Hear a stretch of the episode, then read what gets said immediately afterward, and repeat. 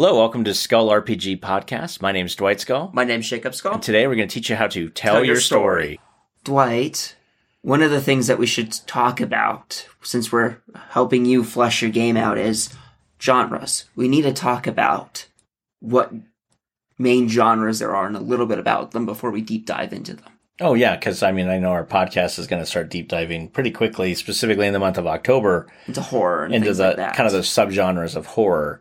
Um, so yeah, let's talk about what a genre is and kind of how you use them. So there are, I mean, it depends on what list you go to. There's hundreds of different genres, but just to talk about the very top levels of genre, there is um, a political genre where you're kind of playing. Um, I would I would lump all the spy fiction into that as well. Mhm. You're doing something that's primarily driven by political motivation. So countries at war doesn't have to be you don't have to be like Tom Clancy, but it's like this could be in a high fantasy, this could be in a sci-fi, this could be in anything you want. Game of Thrones has a great example of that. yes, it's it's countries at war or kingdoms at war Mhm. and the different players are being driven by different um, political faction driven stuff. So it would also be factions at war too. So if you're going to do a game where it's like Merchant Guild versus Rogue Guild or Merchant Guild versus Armorers Guild, that would also be a political story. Mhm. Um, there's mystery. Uh, mystery is actually one of my favorite ones where you create open ended questions and you drop hints and clues for players to piece them all together to figure out, oh, this is the guy or the gal who's causing all the trouble in the town. Or at the larger level, you know, it, it doesn't have to be just a murder mystery, right? Because that's, you can see that's a subgenre. Oh, I'm trying to figure out who solved the, who killed the guy. That's a murder mystery genre. But mystery in general is a, how do you, what, what happened? Mhm. So you're solving something. And in my games, it's kind of one of those like, okay, you stumble upon a scene, something has happened, you need to solve that. And so I always have, I always have some kind of mystery stuff in mind. Thriller's kind of nice. Thriller is another genre. Um, it's basically uses a lot of plot twists, a lot of red herrings, and a lot of cliffhangers, which are really nice to use in your gaming as well. Yes. I like to end games, game sessions with cliffhangers because it keeps them coming back for more. And even if they've quote unquote done everything I asked them to do, I'll still impromptu come up with a cliffhanger every once in a while just to be like, oh, you guys finally killed the big bad.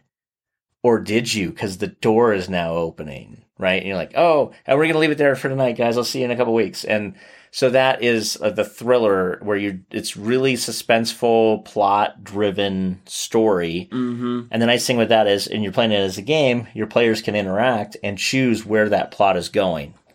Um, horror.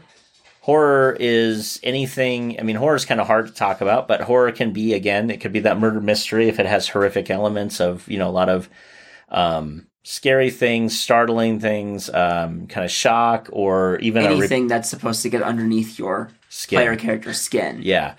And now with horror, I, I really am. I really try to be. Uh, I really try to be um, careful with horror because the problem with horror is you can actually get into some really touchy subjects with people.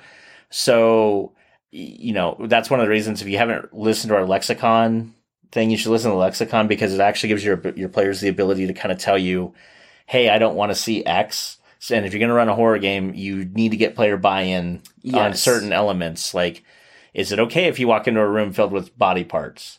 Some people are going to say no. In fact, I might be one of them unless you're just going to gloss over that fact. We actually were just playing a game with our other DM uh, on Friday, which was just a couple days ago for us.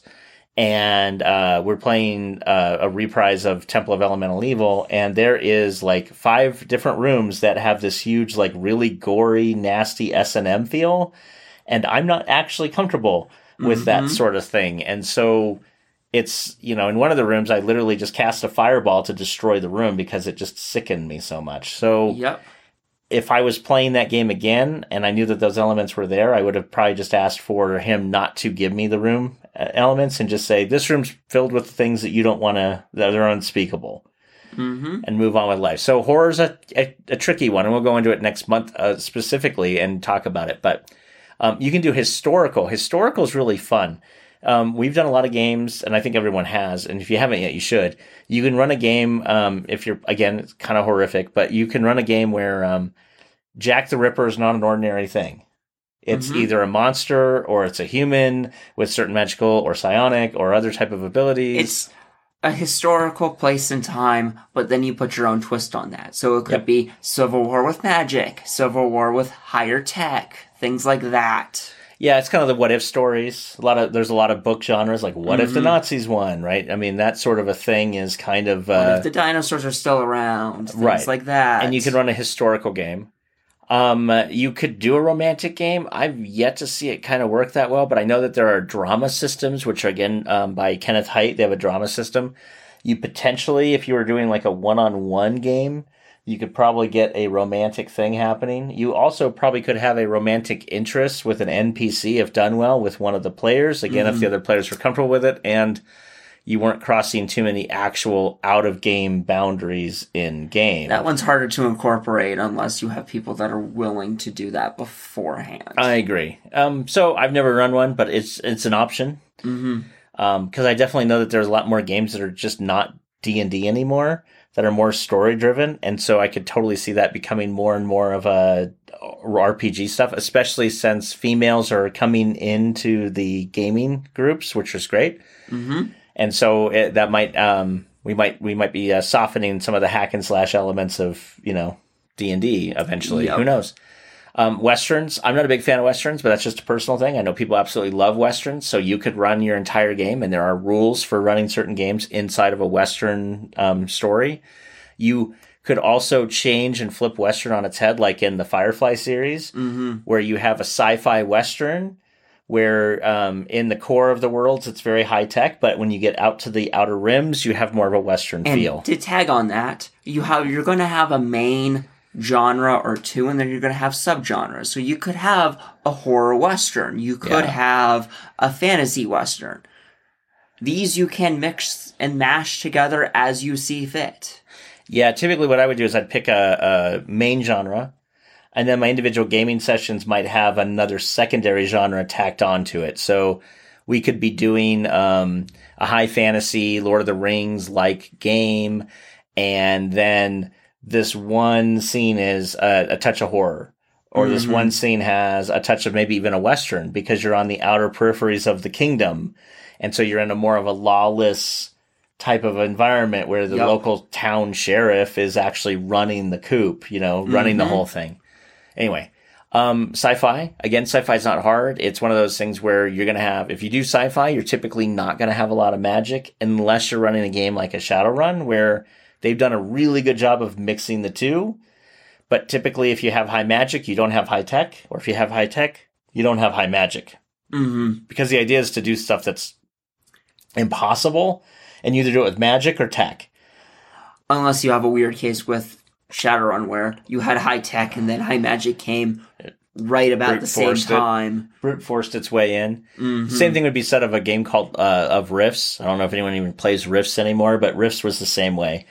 Um, you had the high tech of the world, and then um, the world itself had rifts open up and other uh, dimensions kind of poured into it. So uh, we've already kind of covered high fantasy, but I'll cover high fantasy again. High fantasy is your standard Lord of the Rings um, type of trope where you have the elves, the dwarves. It's it's actually a lot of what D and D is based on is high fantasy. You can have low fantasy as well, where um, the difference I would say between high fantasy and low fantasy is low fantasy would be more mundane, less magic, less magical items, less magical properties. Think like, uh, oh, hey, we're doing a traditional, like, historical medieval type setting where you have knights and swords and just humans Yeah. with no magic. yeah, that would be one example. Or there may be one or two magic, but your players don't have that ability. Think, think more like King Arthur. So, yeah, you're more Arthur, maybe with a magical sword, Yeah. but you're not playing Merlin. No one's Merlin. Yeah. Um, the the GM is Merlin. Um, and then you can do a dystopian, uh, dystopian or a utopian.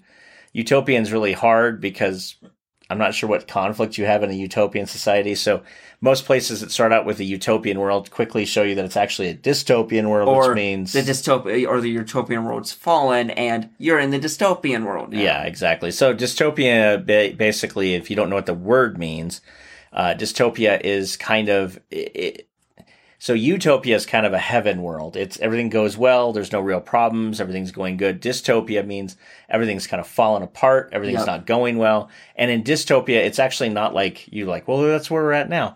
Well, in a dystopian society, there's little to no hope.